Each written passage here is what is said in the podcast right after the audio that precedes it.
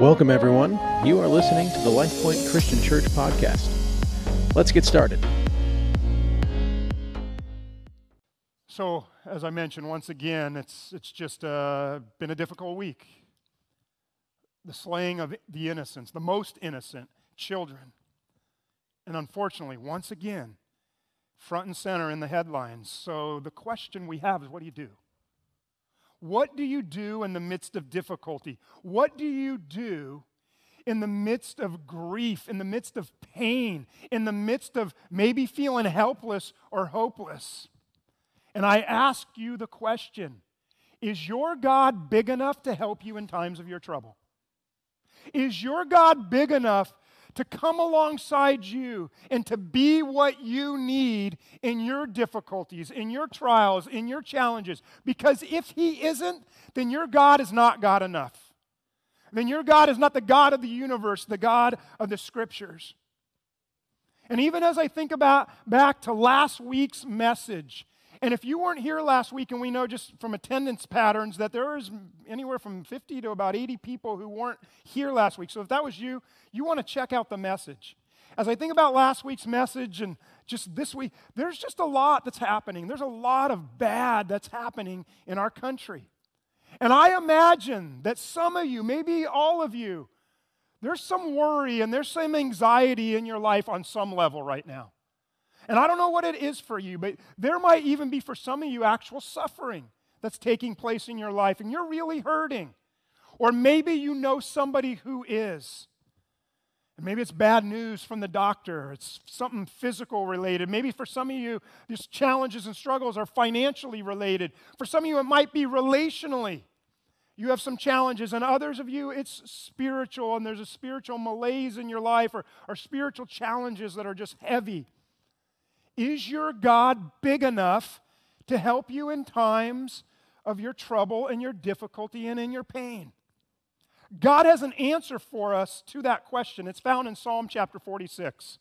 I want to encourage you right now, turn to, in your Bibles, if you have a physical one, to Psalm 46. If you don't, pull out your phone, go to the YouVersion Bible app, and you can go to Psalm 46. Our notes are in there also as well.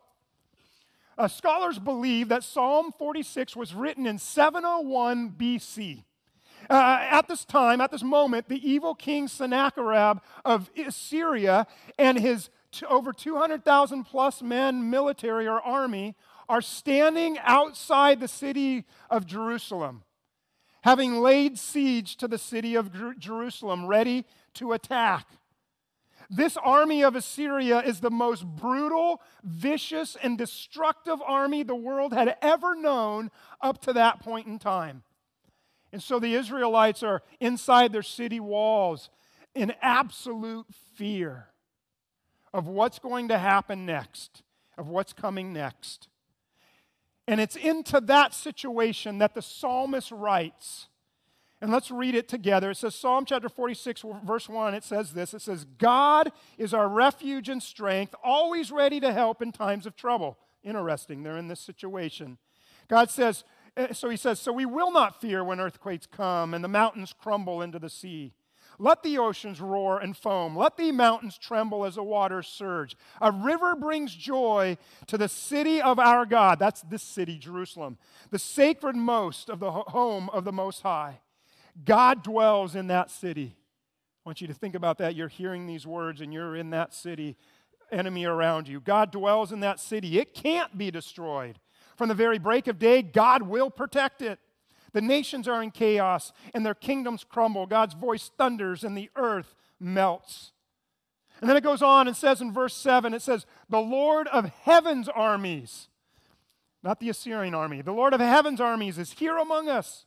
The God of Israel is our fortress. So come and see the glorious works of the Lord. See how he brings destruction upon the world. He causes wars to end throughout the earth. He breaks the bow and snaps the spear. He burns the shields with fire. And then he says this. So, verse 10 Be still and know that I am God. I will be honored by every nation, and I will be honored throughout the world. Imagine what those words must have meant to those who are under siege in Jerusalem. Imagine how they received those. You're under attack by the most efficient and most effective and most feared military of all time up to that point. How many of you have ever seen the movie Taken with Liam Neeson? Raise your hand. You, you seen like Taken one, two, three, four, they're, whatever they're up to, 10? Now, if you saw that movie, you remember there was a line in there that said that ba- he basically said this. He said, "I have a very particular set of skills." Remember that line? Like when the first time you heard that, you're like, "Man, it even sent chills down your back." That was the Assyrian army. They had a very particular set of skills. They had the most advanced army that you could ever imagine up to that time. They had the most advanced training up to that time. To chop it all off, they were brutal beyond measure. When they attacked, their goal wasn't just to destroy, their goal was to humiliate the people. Their goal was to devastate the people who would stay alive. So they used psychological warfare before, during, and after their, their military campaigns. And they didn't have paper like we have, they didn't have little leaflets they could, they could drop uh, from airplanes upon the people that, that they would attack. What they would do is take tablets. And they would take these tablets and they would have them delivered to the cities that they were going to be attacking. And on these ta- tablets were, were images and pictures carved out of what the Assyrian army was going to do to the people in that city that they were getting ready to attack the show, the Assyrian arm. We have these tablets. You can see them today. Uh, they're pulling out people's beards. They're, they're, they're sticking their, their hands down their enemies' throats and kind of, it looks like they're reaching in and pulling out. It shows them beating captives' heads in and what was involved in that. On these tablets, they would show the people they took captive, show them being impaled. The Assyrians really were the inventors of that. And without getting too graphic, you can just maybe kind of imagine a, a, spear or sword was taken and, and put up the backside of a person, run through their body, stood up, and then where they would suffer until they died. That was really the original crucifixion that the Romans eventually perfect. Their brutality knew no limits. They would skin prisoners alive. Cutting off body parts was just what they did. They would take noses and ears that they cut off and they would put them as necklaces around, around their necks so they could just declare their dominance. I can't mention to you what they would do to women and children. We can't talk about that in, in, company like this. Brutal. A particular set of skills. You can imagine 200,000 Liam Neesons surrounding this city. So Sennacherib, king of Assyria, had already, before they got here, they had already ransacked 46 cities in Israel and destroyed them and, and took the plunder. And you have these 200,000 plus men now standing outside the city of Jerusalem. And the people inside are terrified. That's the context of Psalm 46. And the people inside, they feel utterly hopeless, knowing they can't defend themselves against such a brutal and ruthless enemy. But it's in the midst of that, God gives the people a glimmer, a spark of hope. And 2,700 years later, God gives you and I a hope, a glimmer of hope for us, no matter what we're going through, no matter what we're experiencing ourselves now. Let's reread this verse. Again, who is God? Is your God big enough? And it says here, Psalm 46 1, God is our refuge and our strength. Somebody say strength. He's our strength, always ready to help in times of trouble. 200,000 men at your gates, and they're told, God is your refuge. He's your strength. He's your refuge. And I love the phrase there He's always ready. Listen, the moment you're in trouble, God's there. He's ready. Your situation never catches God off guard. He's not sitting there going, hey, oh my goodness, the Assyrian army, where'd they come from? It gave me, Gabriel, you know, Michael, how did you not tell me about this? God wasn't surprised of what was happening. Another translation says it this way God is our ever present help in time of troubles. Say ever present. Ever present help in times of trouble. It's the Hebrew words nimsa miad. Say nimsa. A nimsa. I like that word. Uh, uh, it's a word like I'm thinking. uh, It's a word you'd use like with your dog, right? When you're angry at him, get over here, you little nimsa, right? It just kind of has that sound to it. You little nimsa. And Mark's laughing because he knows that's going to be my new word for the next year. Uh, I get a word stuck in my head, but anyway. So, nimsa is the Hebrew word that means to be discovered, to be encountered, to be experienced. In other words, I can tell you about the attributes of God and who He is, but I really can't. There's no words that can describe it.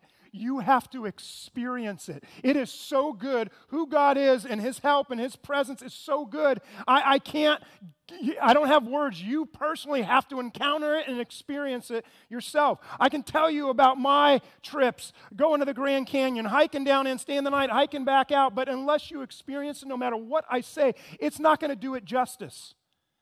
You, unless you see that, go into that, see God's beauty, it won't mean much to you. I could tell you about Hezekiah's tunnel. Hezekiah was the king when Psalm 46 was written, when Sennacherib was out there. So he was the king of Israel. And I could tell you about that tunnel, that, that uh, they were shorter back then, and so they dug this tunnel out through the rock so that they could, water could be carried through the city. And, and I could tell you about it being hunched over it's pitch dark, you have your little light on, and you're walking like this. It's just as wide as your body, and, and you're walking through, uh, it's about a third to a half of a mile long, deep underground, and the water's between your knees and your, and your um, waist, because that's what it was. It was a water tunnel that was built.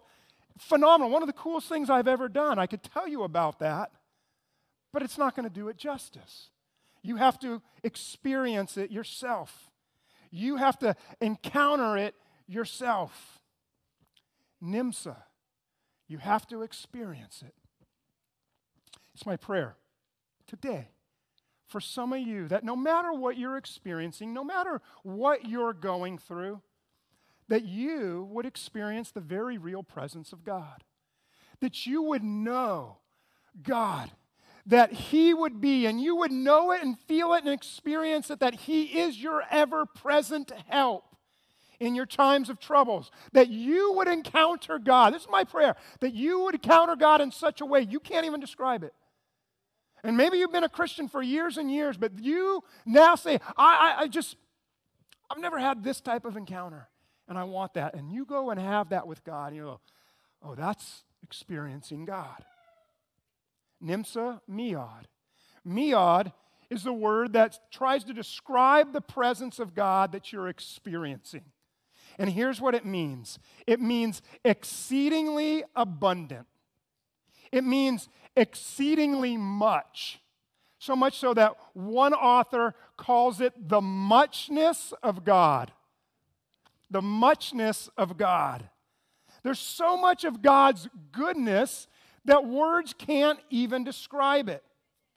In other words, this passage literally means that in our times of trouble, God overflows with his exceedingly abundant provision, help, and strength. So much so, you can't even describe it. And even what you can imagine or think or describe, it's even more than that the muchness of God. And that's what God does. He comes along and He help. He's our ever present help. But the question is, what does that mean for you? What does that mean for me? What does that mean for us right now in our own context? And maybe we are facing our own enemies, and our own enemies may not be a, an army, but man, maybe some of us, we're dealing with some like crazy family. And we have crazy family members, and it's just a struggle, and we're dealing with them. Or, or maybe for some of us, we're dealing with something else in our life, and God is our ever present help in times of our trouble. And maybe for you, it's we're going through this lingering pandemic, or now maybe it's an endemic. Is God your ever present help in times of trouble as you're going through that and you're just feeling unsafe? Or maybe you're going through the circumstances and you feel like your job is insecure. Maybe your marriage is hanging by a thread. Maybe there's some other relationship you're in that's really struggling. What does it mean for you that God is your ever present help in time of trouble when you are going through your challenges? Maybe it's you're dealing with the thought that your children are growing up in a world that you didn't grow up in. And you are so full of fear right now. And maybe you stay awake at night or wake up in the morning and you wonder, what is in store for them? What does it mean that God is your ever present help in times of trouble when your faith is a little rocky? Nimsa means that our God is exactly what you need when you need Him. But He's also so much more. Nimsa your ever present help in times of trouble. No matter that your trouble is still there, God is there and even present even more. You see, the goodness of God, it can't be explained, it's got to be experienced. No matter what you're going through. And God is ex- exactly, precisely, specifically what you need in that moment. And yet, Nimsa Meod, He's so much more. So, who is God for you in your moment of need? Who is He right now for you? If you're anxious, God is your peace. Man, if you're hurting right now, your God is your comforter. If you're lacking right now, God is your provider. If you've sinned against this holy and righteous God, God is your righteousness. And He's your salvation. He's your strength when you feel like you just don't have what it takes. God is your hope when you're hopeless. And if you're feeling like you're in a dark place, He is your light. Whatever your trouble is, he is, Scripture says here, your shield, your righteousness, your fortress, it says, your rock, your defender. Doesn't matter what you're going through. God is exactly what you need, but He's also so much more. Nimsa Meod. I love the power of verse 6 and 7 as it goes on, and it says this. It says, verse 6, it says, The nations are in chaos. Sounds like reading the headlines today, right? Nations are in chaos and their kingdoms crumble. Why?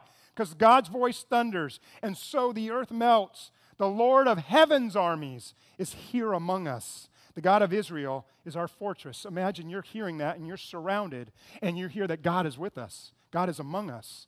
And I think about Jesus. And Jesus, let's go to the Christmas story. What is Jesus referred to or called in Isaiah? He's called Emmanuel, which means what? God with us. You see, God didn't just shout out from heaven and, and, and, share his love by telling us from heaven. He showed us his love through Jesus coming, dying on a cross for our sins so that we could live forever and experience eternal life. Where do you turn and find comfort? And you find that comfort in the Lord, in the truth that he is among us, in the truth that the Lord of heaven's armies is here and he is our fortress. In other words, God, our God, is big enough to run the whole universe, to handle everything outside of these walls, but he also is loving enough that he cares about every person right here who's listening to this or who's online and watching online. Big enough to handle the world, the universe, everything but loving enough to care about the, in, the details of your life, having that intimacy with God. He cares about you, He loves you. The power, the presence of God is beyond what we can grasp, but the love of God is right there for us. And I can't just tell you about how good that is, you got to experience it. And God wants you to experience Him in that way. In fact, the verse goes on in verse 8 and says, it says, Come and see. Come and see the glorious works of the Lord. Come and see. You know what he's saying? Open your heart to Him. Open your life to God. Lean into God. Cling to God. Press into God with whatever you're going through. James chapter 4, verse 8 says, Draw near to God. When you do that, when you say, I'm going to draw near to God and press into Him, God will draw near to you. Whenever you draw near to God, He's there, He's ready, and He'll draw near to you. When you cry out, He will step towards you. When my kids were little, the moment they would cry out, Daddy, I need you. In that moment, man, I'd, re- I'd reach down and I'd pick them up and I'd take them in my arms and I would be there for them. I'd drop everything. Even to this day, with having grown children now, If they reach out and say, hey, Dad, I need your help, or Dad, I, I, can you, I need you right now. If they do that, man, I'll drop anything. I'll drop it all, and I'm there for them in that moment without a doubt. Except it's summer, so not during water ski season. I'll have to have them wait until I'm done skiing. But after that, I'm still there for them. Nimsa Miad. He's there for us. He delights in drawing near to us. And he wants us to experience him. And what you experience is going to even, he's even so much more than that. Psalm 46 1 again God is our refuge and strength and ever present help in, tr- in times of trouble. I can't just tell you about it. You got to experience God yourself. And he wants you to experience him. Okay, that's the good part of this passage. Now comes a part of the passage I don't like. I don't like this next scripture. And I don't know about anybody here have passages of scripture you don't like? And raise your hand. Okay, a couple of you. The rest of you allegedly holy ones, you've just never read the Bible. Seriously, because if you've really read it, there, there's going to be parts you wrestle with and you struggle with. You're like, man, God, uh, my flesh, me, I want to do this, and you tell me to do that. And so I, I wrestle with this passage, but that's what being a Christian is it's surrendering to the lordship of Christ, even in the areas that doesn't make sense to us. And so, I, man, I struggle with this passage. So let's reset the stage. 701 BC, you have the, this army, 200,000 strong, the, the, most brutal uh, the world had ever known, outside the city of Jerusalem. And ever since you were a little kid, you had heard about this army. And they're here now, and you're terrified. And you realize, man, I don't have the power to protect my family. I don't have the power right now to do something to help them, my wife, my kids. I don't have the power to stop what's coming next.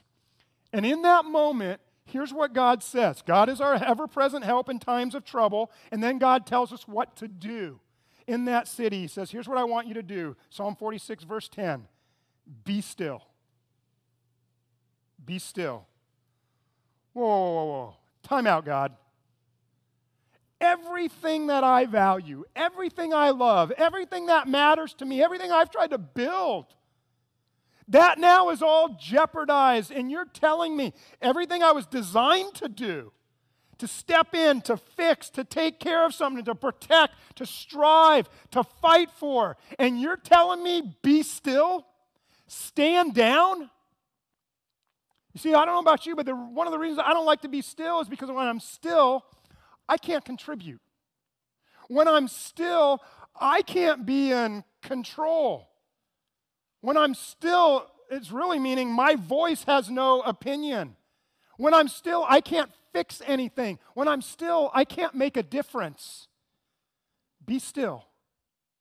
Be still. And then God says, Be still and know that I am God. No, not just intellectually. No, experience. Nimsa miad. Be still and know that I am God.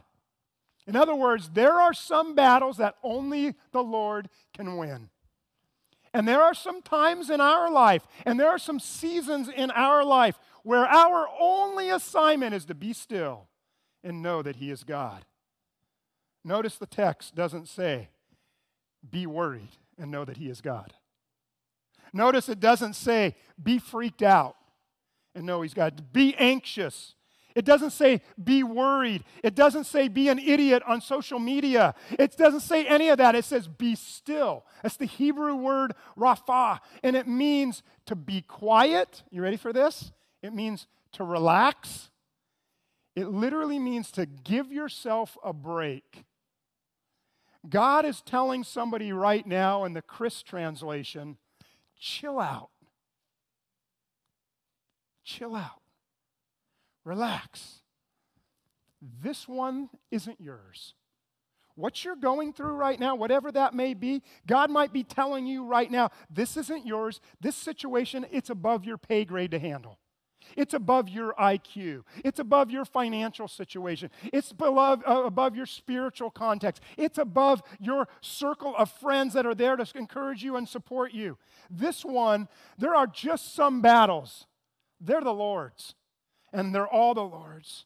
And your assignment, your role, your responsibility, your job is to chill out, to sit, to relax, to be still, to be still, and to know that He is God, to know that the God of the universe, the creator of it all, who, who is so far above us, is also so loving that He's right here with us and wants to help us.